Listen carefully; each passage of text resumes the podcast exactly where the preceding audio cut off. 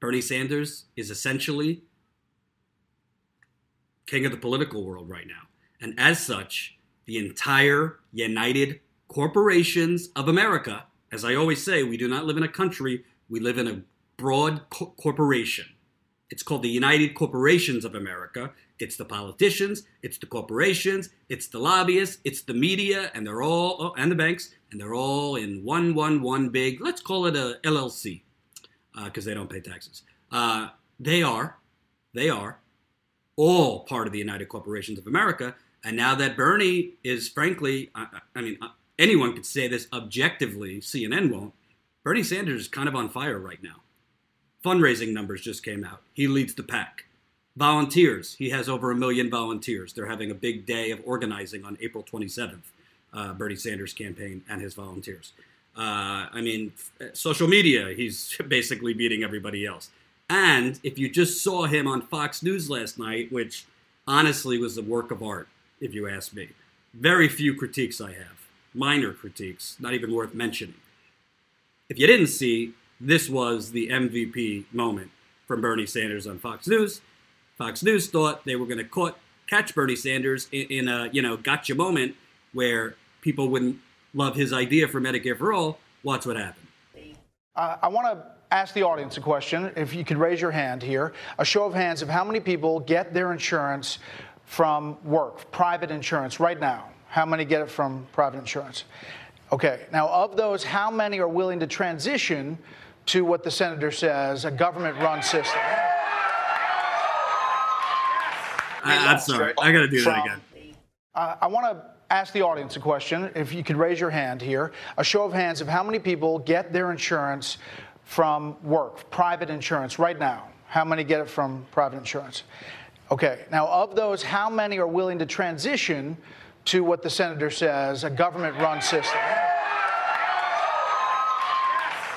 The best part of that, honestly, they didn't even wait till Bret Baier, big old Bret Baier, uh, finished the question. They just raised their hand. Fox News, can you imagine Fox News executives? Yeah, they got great ratings, speaking of. Fox News Town Hall with Bernie Sanders last night attracted 2.55 million viewers, most for a candidate town hall this year. Previous high was Kamala Harris over at CNN. That little love fest they gave Kamala Harris. Sanders, all the more impressive since his aired 6:30 to 7:30, others during prime time. So, you think Fox News executives are kicking themselves for exposing this man this progressive message to their audience, their audience, at least in in studio, absolutely loved Bernie Sanders. Every single thing Bernie Sanders said, he had people cheering, Bernie, Bernie, Bernie. And this was in Pennsylvania, which, earth to the Democrats, you got to win Pennsylvania, along with Michigan, Wisconsin, uh, Ohio. You definitely need to win Pennsylvania and Michigan and Wisconsin, period. Uh, Ohio, possibly you could lose it and still the Democrat win. You got to win Michigan back, got to win Pennsylvania back, got to win uh, Wisconsin back. And wait, what is that? During the Democratic Party 2016, Bernie Sanders won Michigan and Wisconsin? Hmm, interesting. Very interesting. But we can't have Bernie Sanders against Donald Trump, right? So it's just so amazing because the viewers literally started raising their hand before he even finished the question because Medicare for all and progressive policies, as I've always told you, are wildly popular, even among conservatives, because most Republicans are actually closet progressives on the issues. If you say the word socialism to them, they say, no, no, no, we don't like socialism. But if you say, oh, are you for a Medicare for all system that would mean no copays, no deductibles, no co insurance, no hidden bills? Yeah, yeah, we want that. In the last poll, 52% of Republicans want um, Medicare for all. Most majority of Republicans endorse raising the minimum wage. Majority of Republicans are for the Green New Deal. Uh, the majority of Republicans are for uh, $15 minimum wage. The majority of uh, Republicans were against the bailouts of the banks. I could go on and on and on. So Fox News just exposed a progressive message, and everyone criticized Bernie for going on Fox News. And sure, they tried to get him, and they, there was a lot of unfair questions that were more just like right wing talking points, masked as questions, which you know you expect that from Fox News. But what was so amazing about it is Bernie Sanders, of all of them, all the Democratic candidates, all 75,000 of them, is the only one with the cross party popularity that's going to be needed to take on Donald Trump. Because remember, there was a lot of Barack Obama voters, I think 10% or something of Obama voters, that ended up voting for Trump.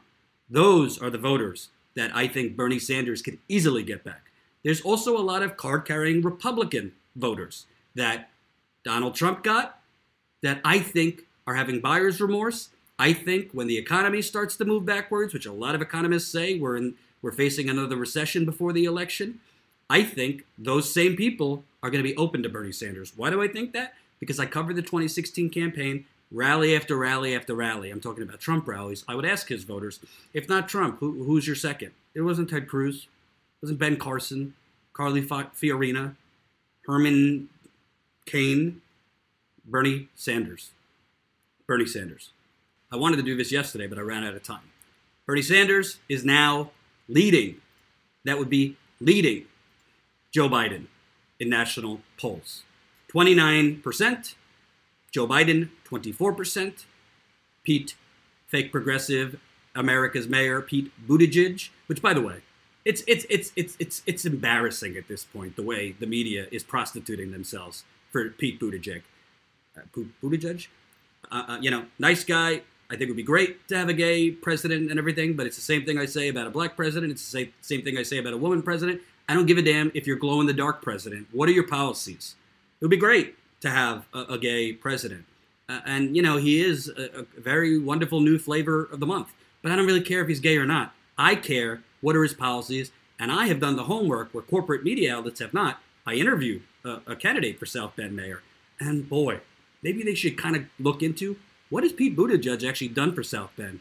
Because really what he's doing is gentrifying downtown, making it beautiful, and leaving everybody else to rot. Sound familiar, San Francisco? Sound familiar, Seattle? Sound familiar, Chicago? Sound, sound familiar, Portland? Sound familiar, LA? Sound familiar, New York City? Sound familiar, Cleveland? Sound familiar, Philadelphia? And on and on and on and on we go. Gentrification. But Bernie Sanders is leading 29%. Joe Biden down to 24%. Pete Buttigieg, 9%. Beto, 8%. I got a little on Beto later. Kamala Harris, uh, Queen Hillary's uh, successor, 8%. Kamala Harris really hasn't gotten past that 8 to 10. I think the highest I saw her was 12%. Elizabeth Warren still struggling at 7%. And then you have Julian Castro, 3%, Andrew Yang, 3%, Cory Booker, 2%, Eric Swalwell, 1%, and our friend Tulsi Gabbard down at 1%, which partly is because the media has blacked out Tulsi Gabbard the same way they did uh, Barack Obama, uh, Bernie Sanders. And just a quick tangent, I'm not going to cover this extensively. I'm going to do it in a separate video where I dedicate time to it. I know a lot of you won't like it, but I got to keep it real. The more I look into Andrew Yang, I don't like. I like him. I think he's a nice guy. Uh, I think he means well, but I think although I agree in many cases with universal basic income, I agree with universal basic income. When you look underneath it, he wants to pay for universal basic income by raising taxes on not not the rich. He wants to pay for raising our taxes to pay for this universal basic income. I also don't like his viewpoint on labor unions. I also don't like his viewpoint, and again, I'm going to do a broader video you know, him and others have this kind of message that, you know, automation, we got to get real. It's irreversible. So we just have to get real. It's it's it's irreversible. Sure, a thousand dollars a month would be a game changer for a lot of people, but that's that's not fixing the structural issue in this country. That's giving money to people, which I agree with. Universal basic income, I think would be great, but it's not fixing the structural issue, which is we have licensed and allowed our politicians to sell our jobs to other countries and now sell our jobs to robots. So that's a problem. That's a problem. And I don't think, as a candidate, and Bernie Sanders, I like that he's not doing that.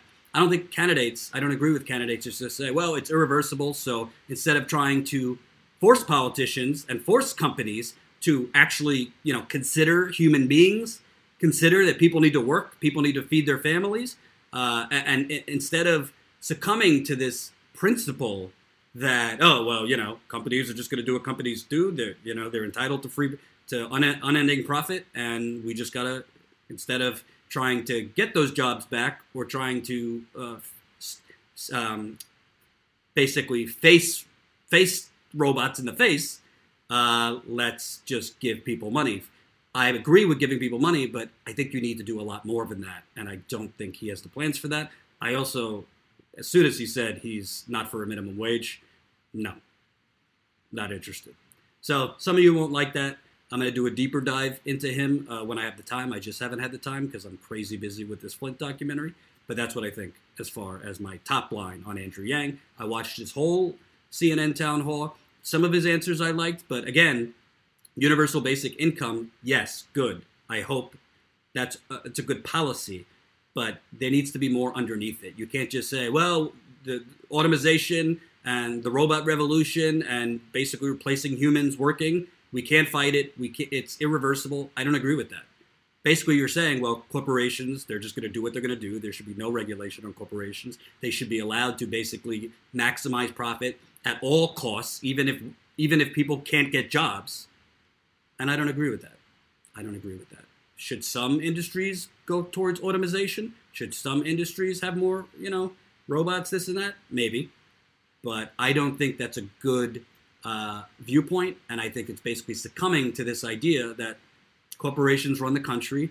We, are not going to change that corporations are going to try to replace workers with robots because corporations want to maximize profit at the lowest cost possible. No. This is the problem with America. This is the 1980s Gordon Gekkoization of America. Greed is good. Well, as president, you could push tighter regulation on corporations. You could push regulations on how much automation they could do. And if people think that's big government, so be it. I think we need a little bit more big government. But it's not about whether it's big or small, it's about whether it's good government. So that's my tangent on Andrew Yang. Some of you might not like it. That's what I think. And I think Jimmy agrees with me. I actually saw Jimmy on his live stream say he's not an Andrew Yang fan. Not against him personally, but his policies, he's, he's not a fan. So, anyway, what's really telling about this Emerson poll, which I think is super, super, super important. Remember how I did videos on that CNN wasn't sharing what their age breakdown was in their polls? So, you have to imagine they're oversampling older people, they're undersampling younger people. Obviously, younger people, Bernie Sanders is a huge advantage over any other candidate in. Bernie Sanders also does have support among older people. Older viewers uh, love them some Bernie too, but it is a fact that Bernie, especially among age 18 to 29, far superior than his challengers. CNN wasn't revealing those numbers, neither has Quinnipiac and a lot of other polls. This poll, Emerson did reveal those numbers, and it's exactly what I thought. Sorry uh, if it doesn't look so great, but I got it off an Excel sheet. So, Emerson's poll 914 polled, 914 people polled. The highest num- the highest age bracket they polled, as far as the most amount of people, was age 30 to 49. They polled 316 people. Bernie's popularity is very high, uh, is still high, age under 40. It dips off a little bit after 40. So right there, 30 to 49, that's the most amount of people they polled.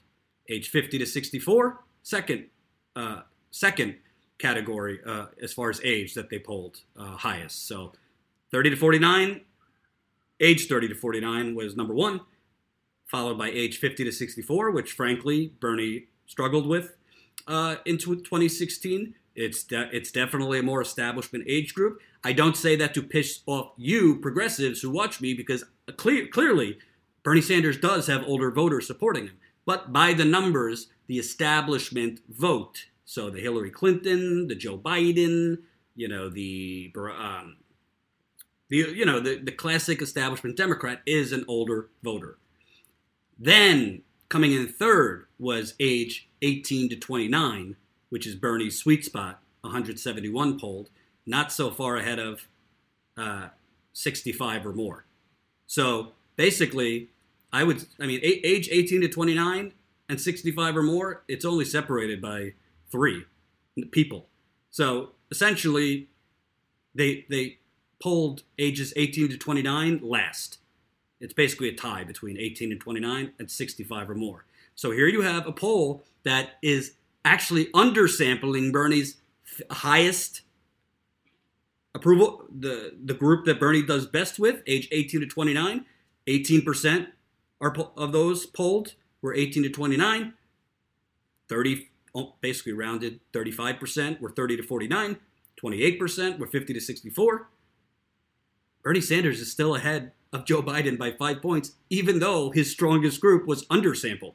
Imagine if it was a more equal distribution and you have 18 to age 18 to 29 was 23 24% of those polled and these two groups now uh, were brought down why that's important because bernie sanders a lot of people said well these polls when i tweeted that some people said well these polls uh, are just a representation of how many people actually come out in those age groups. So that's why they're polling uh, you know so few young people. I don't buy that. But if Bernie Sanders is the nominee, you better believe there's going to be a record number, record number of younger voters in that 18 to 29 group.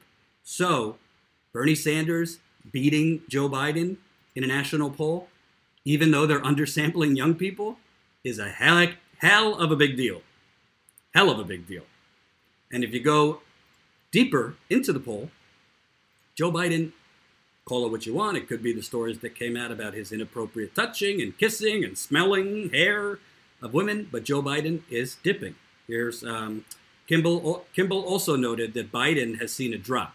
Biden has seen his support drop. In February, he led Sanders 27% to 17%, and in March, the two were tied at 26%. Now Sanders has a five point lead, 29% to 24%. I got to tell you something. Joe Biden not being in this race, here we go. If Joe Biden decides not to run, Bernie Sanders looks to be the early beneficiary, picking up 31% of Biden's voters. Mayor Pete gets 17% of the Biden vote, followed by Beto O'Rourke at 13%. And they also have Trump's approval rating taking a nosedive still. So, what's important about this is a few things. Again, I already made the point. They're undersampling young people, and he's still beating Joe Biden. That's important. And I give this poll a lot more credibility than I do the CNN poll, the Quinnipiac poll, and other people's polls, because those polls don't actually give you the breakdown of how many individuals are they polling by age. That's important to know that information because if not, you got to take all these with a grain of salt. So, very important. Bernie beating Biden and the others, even though his strongest um, age group is undersampled. But the second thing is you got to start wondering why has Joe Biden not announced his run for presidency? I ain't a conspiracy theorist, but it's late at this point to not to not announce your run. I mean, most people, if they're running, announce it like almost two years before. It's crazy, I know, but that's how it is. So, I my gut tells me this is more than just trying to gather donors and support. My gut tells me there's something his campaign knows that could come out that they're trying to stop from coming out before they decide to run. Get what I'm saying? I don't have any information on this. I'm not reporting anything. This is just my thought. But at this point, you're talking about going into May. You're talking about a month before the first primary debate you're a, even even if you are the former vice president, you're going to be at a pretty thick disadvantage, uh, fundraising wise, infrastructure wise, volunteer wise, uh, even staffing wise, in in all the key states. You're going to be at a huge disadvantage. So you would have to wonder: is it strategy or trying to suppress something that could take out his campaign? Trying to make sure that that will not come out before he announces and if they can't make sure it won't come out, he's not going to run. It's the only thing I can think of because there's it doesn't make there's no politician that is intent to run has decided to run and would just keep sitting out while his numbers keep dropping. That doesn't make any sense politically speaking. Your numbers are dropping because of the news stories that come out. I, I would gather, also because Bernie's popularity is rising. Why do you keep sitting on the sidelines if you want to run? You're basically committing political suicide. So I kind of think that's kind of interesting. Uh, but hey, he's down. Again, he was beating he was beating Sanders by 10 points in February. Now, then it was tied in March. Now he's down five points. So, kind of a big deal. Other news that came out today that is also very good for Bernie, and uh, OpenSecrets.org will have the full information probably in a few days. Bernie Sanders uh, donors. This is just a snapshot I took from CNN. Bernie Sanders donors. This is the percentage of donors that came in $200 or less. Small dollar donors, Bernie Sanders leads at 84%. Uh, a little surprised, Andrew Yang up there at 81%. Like I said, I'm, I'm not, he's not my guy uh, for a lot of for a lot of policy reasons, which I'm going to do a separate video on. But he does have grassroots support. Uh, Elizabeth Warren, 70%, uh, which is kind of interesting too because she really hasn't raised a lot, but it, a lot of it's been from small dollar donors. Pete Buttigieg, 64%. Marianne Williamson, 60%, um, $200 or less. Beto O'Rourke, 59%, $200 or less. And we'll get to Beto O'Rourke because, like I told you, when he announced, when the an announcement came, oh, he raised 6.1 million in one day. I, I told you then, hate to say I told you so, eh, I think they were doing creative math. Well, ends up they were. But I think the key here is Kamala for oh Tulsi Gabbard, 55% small dollar donors. A lot of you have donated to her. I think the takeaway to me here, Kamala for the people Harris, 37%. 37% were small dollar donors, under $200. What would that indicate to you? Her donors or Hillary Clinton's donors? Her, her, her, the, the biggest people for Kamala Harris are not a small dollar grassroots revolution. It's big dollar donors, Hillary Clinton's people. The fundraisers that she's had, it's all been because I covered Hillary's campaign. I see the same people as co hosts uh, at these fundraisers she's holding. You see the same people donating, you see the same people quoted supporting her. She's basically just stepped into Hillary Clinton's body. Ooh, let me let me rephrase. She's basically stepped into Hillary Clinton's campaign and taken Hillary Clinton's infrastructure. Now, you know, a lot, most people, you know, I don't even think classifying small dollar donors as $200 or less is really great because I think $200 a lot is a lot actually for to give to a politician. Most people don't have that. So when they're classifying it at $200 or less, well, if only 37% of her donors were $200 or less, by my math, that would be 63% of her donors are $200 or more. $200 or more is a very wide cross section. It could be $201 were donated or $2,800 the max. When we look, when I look closer into the uh, FEC filings, which are just available today, I haven't had a chance to look yet. I bet to get, I gather, I'd venture to guess most of her, a lot of her donations are closer to that max amount because it's big Wall Street people, it's big pharma, fossil fuels, real estate developers, Silicon Valley. I give you Kamala for the people Harris. And no surprise, Kirsten Gillibrand down there at 17%. We're small dollar donors. Uh, Cory Booker right behind her. Uh, I missed him in my screenshot.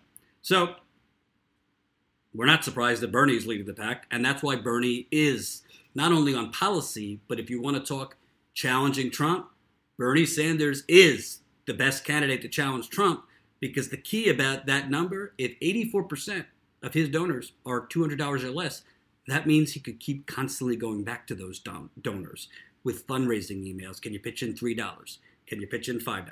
Can you pitch in $27? Whatever it is, because they haven't maxed out. The max is $2,800. So he could keep going back to those. And, you know, he could keep doing it. If he wins Iowa, you send out that fundraising email. We have the momentum. We could win this campaign. Can you can you donate twenty seven dollars? That's how politics works. Small dollar politics. Whereas Kamala Harris, a lot of a lot of her people probably maxed out already, so she's not going to be able to go back to these same people over and over. Which means eventually your money dries up.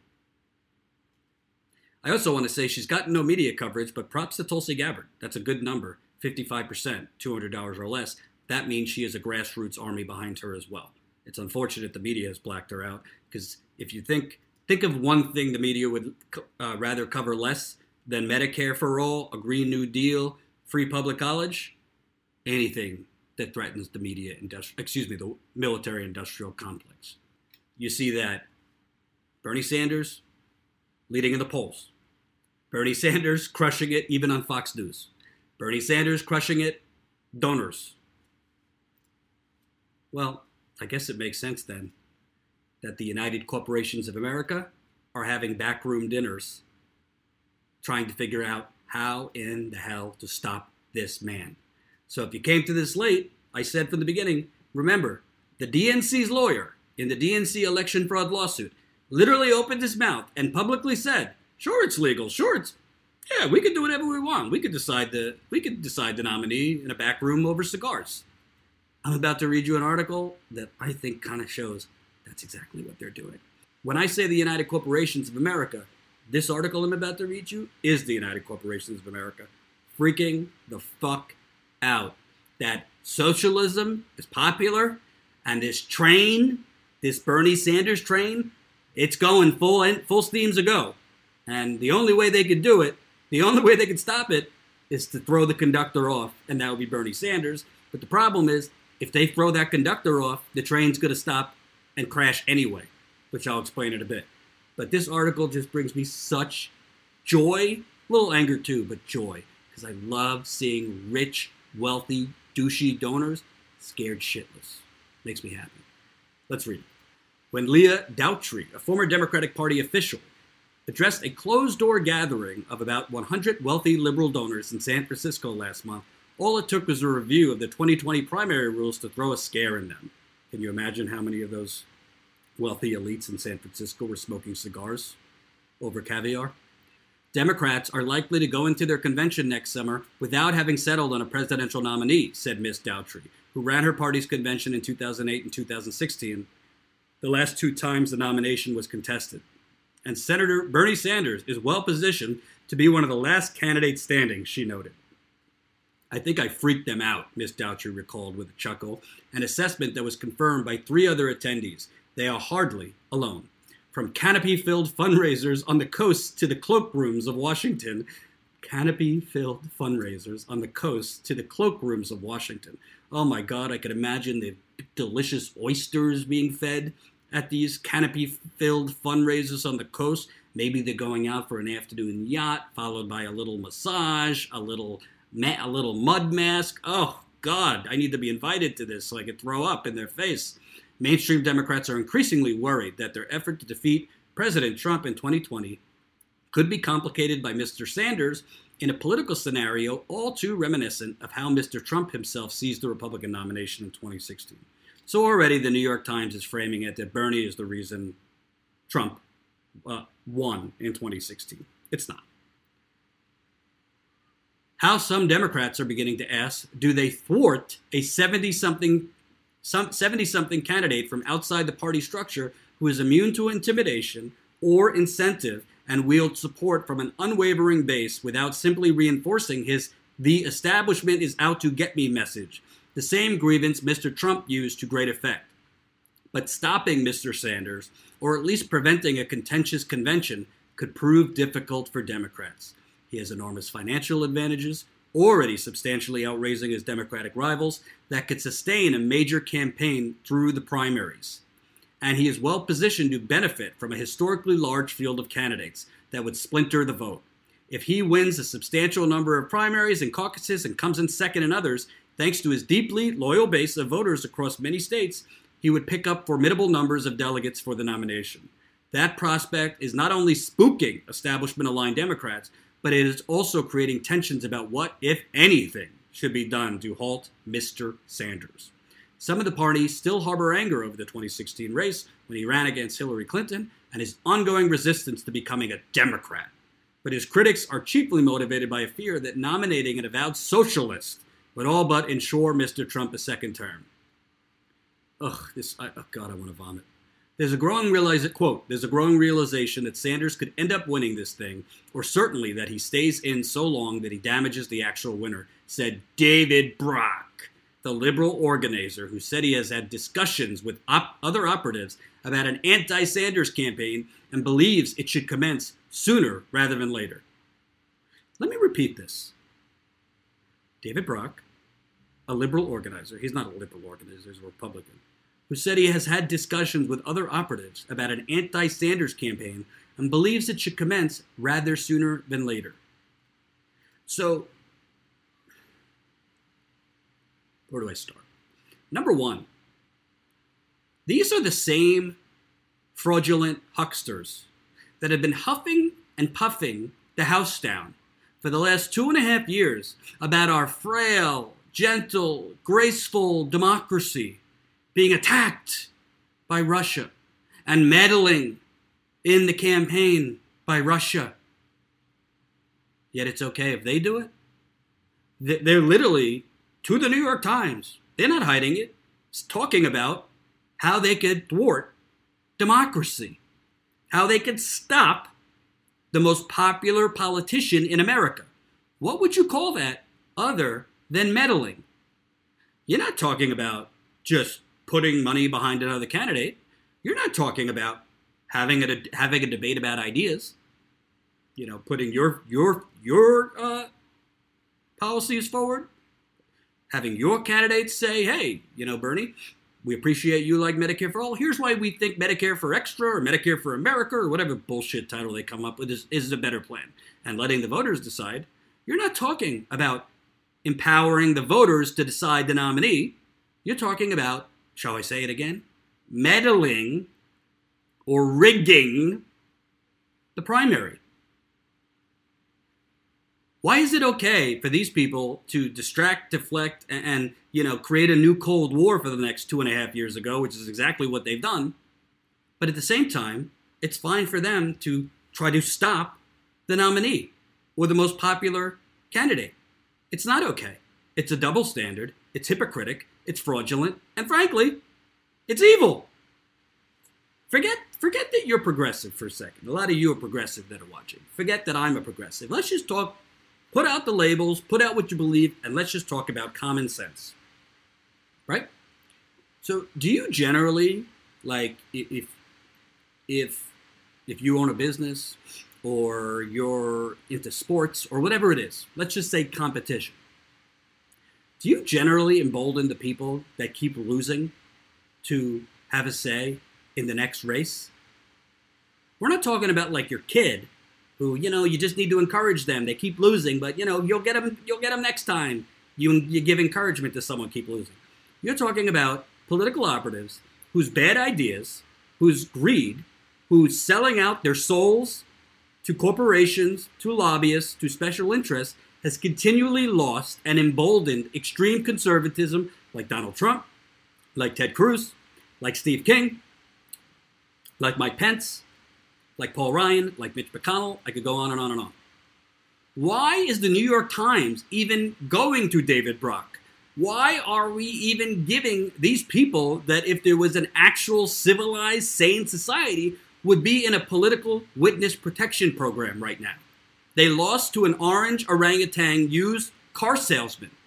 Why do we give a flying fuck what David Brock thinks about who should be the nominee? David Brock should be disgraced. He and his little propaganda army, correct the record, did more to prop up Hillary Clinton and how that work out. And you know, the New York Times, they, they don't put it in here, but I, I remember covering Bernie Sanders at two or three rallies for Hillary Clinton. Do you know Bernie Sanders did more rallies for Hillary Clinton, which a lot of you didn't like, than Barack Obama did? Bernie Sanders barnstormed the country, probably nauseous the whole time, telling people to vote for Hillary Clinton. It's not his fault that Hillary Clinton was a terrible candidate. It's not his fault that she didn't uh, campaign in Wisconsin. Not his fault that they pulled volunteers out of Michigan because they thought it was done and, and she was going to win Michigan. It's not his fault that his campaign, her campaign, operated based on data, exclusively data, rather than actually getting a pulse of America. So, number one, they're all frauds because they don't care about attacks on our democracy. They are attacking our democracy right out in the open. And I tweeted it early I don't know how you read this story, and there's more concerning parts, without thinking this is 2016 rigging into 2020 form. But to some veterans of the still raw 2016 primary, a heavy handed intervention may only embolden him and his fervent supporters. R.T. Rybak, the former Minneapolis mayor who was vice chairman of the Democratic National Committee in 2016, complained bitterly about the party's tilt towards Mrs. Clinton back then and warned that it would backfire if his fellow mainstream Democrats, quote, start with the idea that you're trying to stop somebody. Yeah, I agree with Mr. Rybak. If the party fractures again, quote, or if we even have anybody raising an eyebrow of, quote, I'm not happy about this, we're going to lose and they have th- they'll have this loss on their hands, Mr. Rybak said of the anti Sanders forces, pleading with them to not make him a martyr. I agree. Why don't you just let the people decide? You are not elected, David Brock. You are not elected, Neera Tanden. You are not elected, Center for American Plutocrats. You are not elected, these big donors. Your vote, you go vote for your candidate. You can give as much money as humanly possible to that candidate, but you are not the elected president, Congress, or dog catcher of America. So the people should decide who they want to challenge Donald Trump. Because if you try to take out Bernie Sanders, whatever form the rigging's going to happen this time, you're going to lose probably worse than you did in 2016. Because I got news for you. If Bernie Sanders gets rigged again, if this gets stolen from Bernie Sanders again, you think, you think, I, I, I would, I would venture to guess maybe 25 to 30 percent of Bernie Sanders voters would vote for the Democratic nominee they rig it again. If you want to lose those voters and you want to hand it to Trump, you do that. To a not insignificant number of Democrats, of course, Mr. Sanders' populist agenda, including Medicare for All and a focus on working families, is exactly what the country needs. And he has provided his mettle, having emerged from the margins to mount a surprisingly strong challenge to Mrs. Clinton, earning 13 million votes and capturing 23 primaries or caucuses, the good news for Mr. Sanders' foes is that his polling is down significantly. I don't know what they're talking about. In early nominating states from 2016, he is viewed more negatively among Democrats than many of his top rivals, and he has already publicly vowed to support the party's nominee if he falls short. Of course, his polling's down. There's 25 other candidates. Are you kidding? See, this is the problem with corporate media. They don't have any context. It's all subtle, but it's not so subtle they try to form a narrative that the candidate that they don't like, which would be the New York Times, the Washington Post, Associated Press, CNN, MSNBC, we go on, is down in popularity. Well, in 2016, he was facing two, three, four, five candidates at the most. Now he's facing, I think it's up to 19, with a few more to get in. Yeah, makes sense that his numbers are down a little bit the vote is splintered. Quote, Bernie Sanders believes the most critical mission we have before us is defeat, to defeat Donald Trump, said Faiz Shakir, Mr. Sanders' campaign manager. Any and all decisions over the coming year will emanate from that key goal. Or, as former Senator Claire McCaskill put it, you, you, gotta you gotta love how many establishment corporate hacks they get to, their quote in this piece. Quote, one thing we have now that we didn't in 16 is the uniting force of Trump there will be tremendous pressure on Bernie and his followers to fall in line because of what Trump represents. Uh, why would there be pressure on Bernie Sanders, the frontrunner, and his supporters to fall in line? Why wouldn't the pressure be on you, Claire McCaskill, you, David Brock, you, Neera Tanden, you, big dollar donor? You fall in line. If the cards fall where they fall, Bernie Sanders wins wins the most amount of primaries and caucuses. Bernie Sanders is the nominee. Period. So I don't care what you think. I don't care if you think he's good, bad, or otherwise. If Bernie Sanders wins this in a democratic way, you fall in line. Because at that point, you can't actually say your most important thing is defeating Donald Trump. If you refuse to support the candidate with the most momentum, the most volunteers, the most money, the most, I mean, viral ability and the energy, then you don't care about defeating Donald Trump as much as you care about making sure progressive change never, ever comes to happen. But Mr. Sanders is also taking steps to signal he is committed to the duration for the duration of the race and will strike back aggressively when he's attacked. On Saturday, his campaign sent a blistering letter to the Center for American Plutocrats. I, I put in Plutocrats for Progress, a Clinton aligned liberal tank, think tank accusing them of abetting Mr. Trump's attacks or playing a quote destructive role in Democratic politics and of being beholden to the corporate money they receive. The letter came days after a website aligned with the center aired a video highlighting Mr. Sanders' status as a millionaire. With other mainline party leaders, he is offering more honey than vinegar. Last month, for example, he used his first trip to Iowa as a 2020 candidate to quietly meet with Jeff Link, a veteran party strategist, and Patty Judge, the former state agricultural secretary, to discuss rural policies and politics, according to a Democrat familiar with the meeting. Mr. Sanders' campaign also reached out to Randi Weingarten, the head of the American Federation of Teachers and a top Clinton ally in 2016, who, by the way, is corrupt, to have her join them at what they dubbed and quote Ohio's Ohio Workers Town Hall on Sunday. Quote, if anybody thinks Bernie Sanders is incapable of doing politics, they haven't seen him in Congress in 30 years, said Tad Devine, Mr. Sanders' longtime strategist who is not working for his campaign this year. This guy is trying to win this time.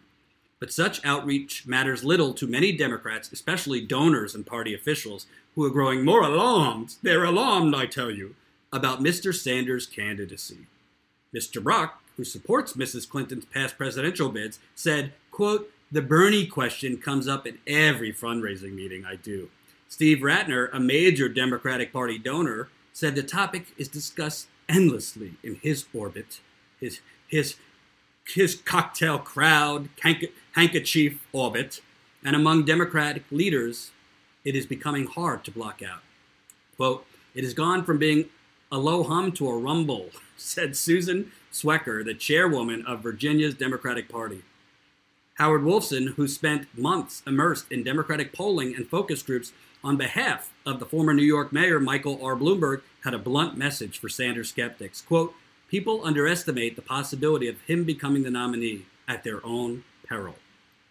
The discussion about Mr. Sanders has to date been largely confined to private settings because, like establishment Republicans in 2016, Democrats are uneasy about elevating him or alien, alienating his supporters. This is the most important paragraph of this story. The matter of what to do about Bernie and the larger imperative of party unity has, for example, hovered over a series of previously undisclosed, which is also called secret, Democratic dinners in New York and Washington organized by the longtime party financier Bernard Schwartz. The gatherings have included scores from the moderate or center left wing of the party, including Speaker Nancy Pelosi, Senator Chuck Schumer, the, the minority leader, former Governor Terry McAuliffe of Virginia, who's BFFs with Bill and Hillary, and Mayor, small town, you know, Amer- America's mayor, who the corporate media is prostituting themselves for, Mayor Pete Buttigieg of South Bend, Indiana, who I guess they're souring on good old Beto, himself a presidential candidate, and the president of the Center for American Plutocrats, Neera Tanden. Quote, he did us a disservice in the last election, that Bernie Sanders, the financier Mr. Schwartz said, and who said he will support Vice President Joe Biden in the primary. What's so amazing about this, and I'm going to say it right here, you could call me an alarmist if you want, but I think it's pretty obvious. Do people think that Nancy Pelosi, Chuck Schumer, a big dollar financier, Pete Buttigieg, Neera Tanden, and Terry McAuliffe are meeting in secret dinners to discuss Real Housewives of New York? You think they're there to talk about, you know, subsidies for agriculture? You think they're there, you know, to discuss the ending of Game of Thrones? I've always said it. I think Ned Stark is that is the leader of the White Walkers. So if that happens, remember I said it. Jen thinks I'm crazy, but that's true. Ned Walker is the Night King. It will it will come out. They are having secretive dinners in New York, D.C. Pete Buttigieg among them. Mayor Pete, who's not progressive. I, I, I did a video. I interviewed the, uh, a candidate for South Bend mayor because Pete's not running again. Watch it if you want to know what he's done or not done for South Bend. I mean, I think objectively, one could say they are actively talking about how they could rig the primary against Bernie Sanders. They're, they're getting wiser this time. They're not putting it in writing. They're not putting it in email this time. Neera Tanden, she's wised up. They are having meetings because they see the writing on the wall and they see it's not only possible, it's likely. Bernie Sanders might be the Democratic do- nominee against Donald Trump. And as I've always said, I said it at the Young Turks, and I'll say it again they would rather four more years of Donald Trump if it means they stay in power and the money keeps rolling in. Bernie Sanders said they'd rather go they they'd rather go down on the they'd rather go down on the Titanic if they have first class.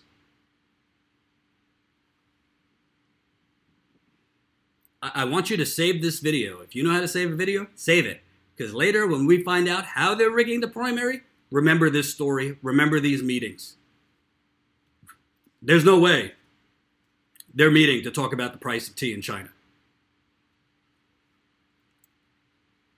But it's hardly only Mr. Sanders' critics who believe the structure of this race could lead to a 50 state contest like the previous two Democratic primaries and require deal cutting to determine a nominee before or at the convention, unlike two previous two Democratic primaries.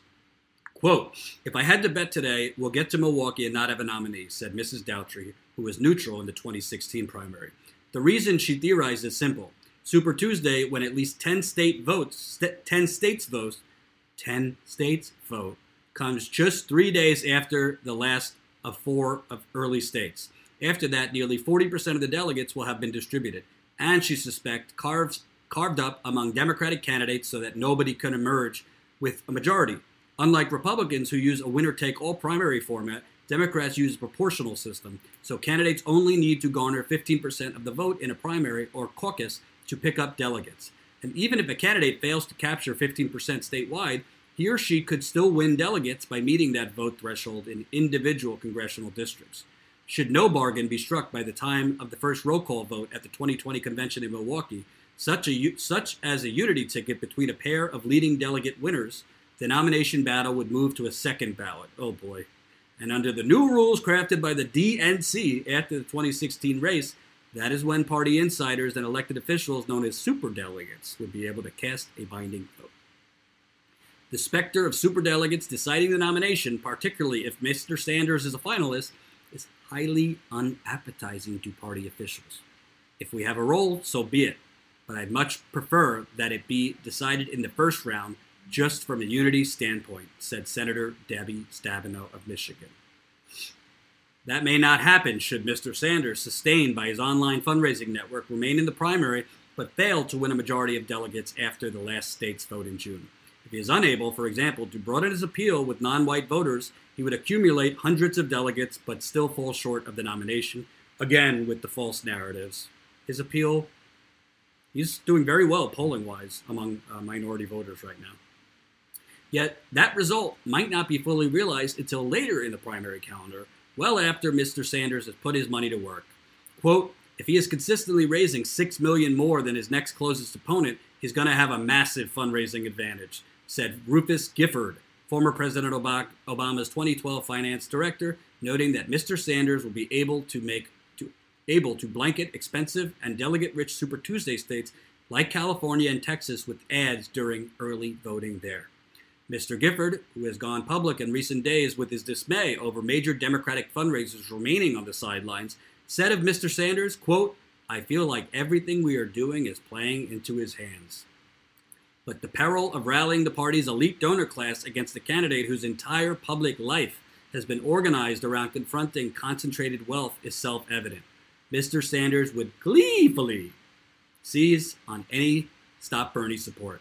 You could see him reading the headlines now, Mr. Brock mused. Rich people don't like me. Well, they were right because Bernie Sanders' campaign sent out an email this afternoon. Let me get it. They are rolling right off of this New York Times. By the way, the New York Times should just re-headline this: "The United Corporation Strikes Back." The United Corporations of America strikes back because this is a concentrated cabal trying to rig the primary against the frontrunner Bernard Sanders. Here's Bernie's campaign.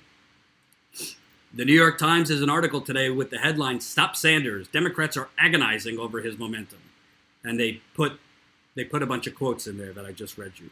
From canopy-filled fundraisers on the coast to the cloakrooms of Washington, mainstream Democrats are increasingly worried. The article begins, and then they say Mr. Brock, who smeared Anita Hill and who led an effort to stop our political revolution four years ago, is almost correct. They don't just hate Bernie Sanders, they hate everything our political revolution embodies. They hate Medicare for all, the Green New Deal, breaking up the big banks, free public college for all. That is why, in the next 48 hours, we are launching a fundraising drive that I hope will send an unmistakable message to the political establishment about the strength of our political revolution. That's why I'm asking you today make a $3 contribution to our campaign as part of an emergency, an emergency 48 hour fundraising drive to fight back against the anti Sanders campaign being hatched by the financial elite of this country. They may have canopy filled fundraisers. We have each other. In solidarity, Faiz Shakir, campaign manager. Who, by the way, Faiz, if you're watching, get back to me. I don't appreciate it. I've reached out to his campaign at least six or seven times to get some questions answered, including why are you silent on Julian Assange's arrest and likely extradition, Senator Sanders? I like Bernie, but if he's wrong, he's wrong, and he's wrong. I'm sure he's being told, stay out of it. But there's right or wrong, Bernie. And this is not only an issue of press freedom, this is not only an issue of the First Amendment, this is an issue of crimes against humanity. He might not get the death penalty if he's extradited, but he will have a living death. He will be in prison for the rest of his life they will drum up extra charges on him too. So Bernie Sanders should be leading the charge against this. And if he doesn't, if he if he thinks he should be extradited, then he should say so and explain why. So I don't know what to tell you. And I forgot to mention this during the uh, donors part, but Beto O'Rourke, good old Beto, you know, stand stand on stand on a bar, Beto O'Rourke. Remember when I told you, eh, I don't buy that. $6.1 million in one day. Remember those headlines about Beto O'Rourke 6.1 million first 24 hours? Well, he inflated that figure a bit with 300,000 in general election funds he can't spend in the primary, meaning Bernie Sanders raised most for primary on day 1. I'm sure CNN will, you know, be leading tonight with this as well as MSNBC. So yeah, 300,000 of that figure was from his general election funds. So Beto raised less than 6.1 million. Still raised a lot of money, but not 6.1 million.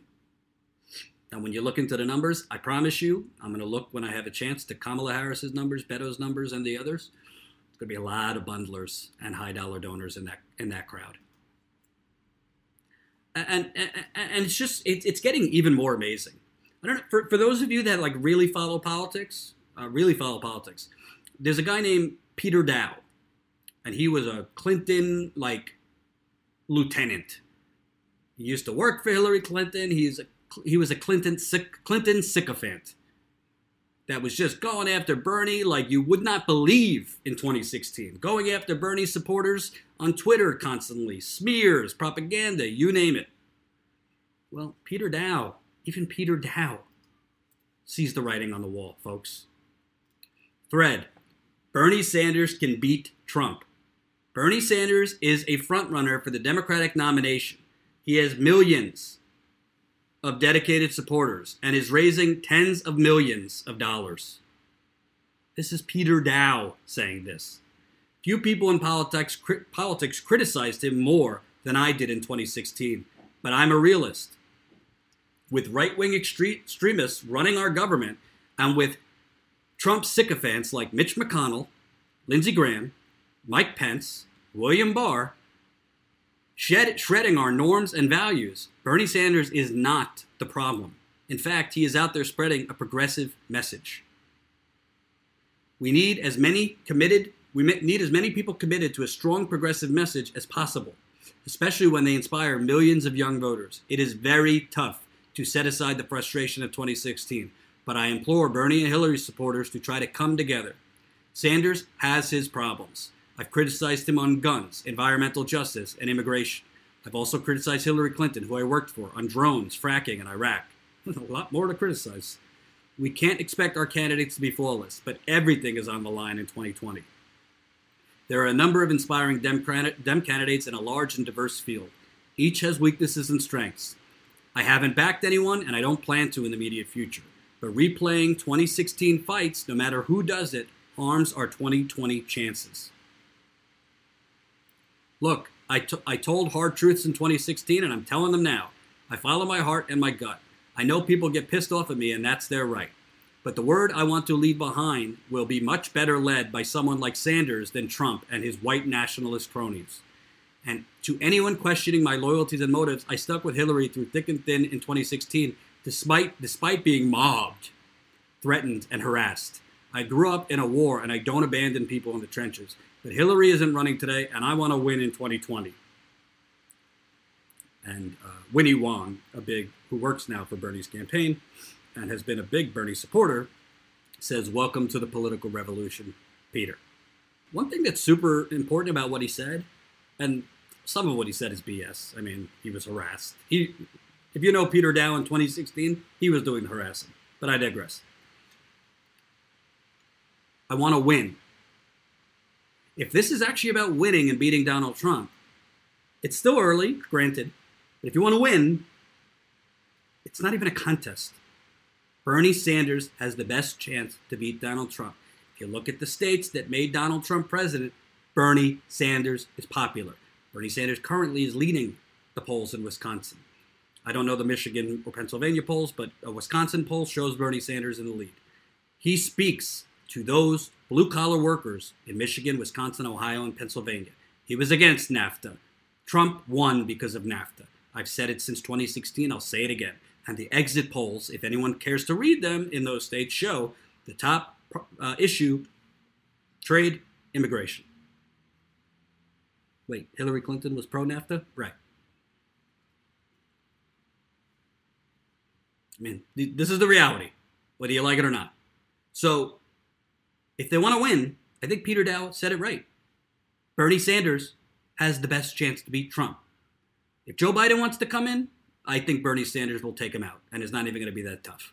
And frankly, I think there's more skeletons in Mr. Biden's closet. Tick tock, tick tock. So I want to show you a quick story. This is good news. Finally, now that the Republican corrupt governor is out of there, Flint is getting some more aid. Flint gets 77 million to pay for water projects. The city of Flint is getting another 77 million in funding from the state to pay for water infrastructure improvements. The Michigan Department of Environmental Quality announced a $77.7 million loan to the city. This is the same Michigan Department of Environmental Quality that we found cooked the data and cooked and cooked the testing by flushing people's lines before testing, which is totally against EPA regulations.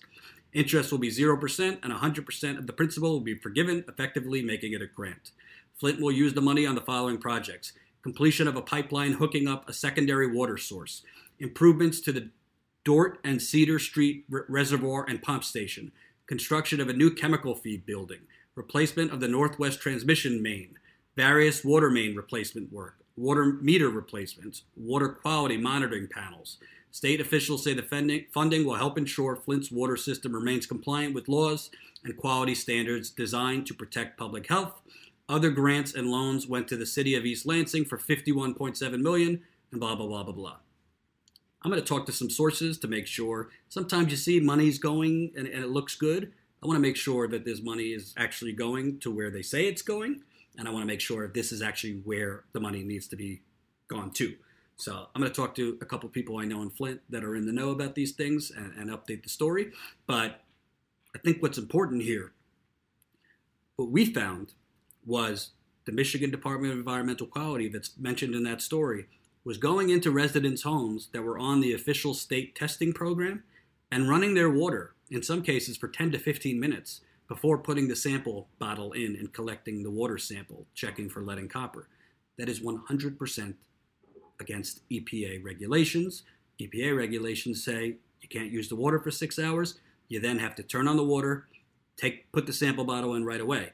This might sound kind of mundane, not important, boring. It's literally flushing away the evidence.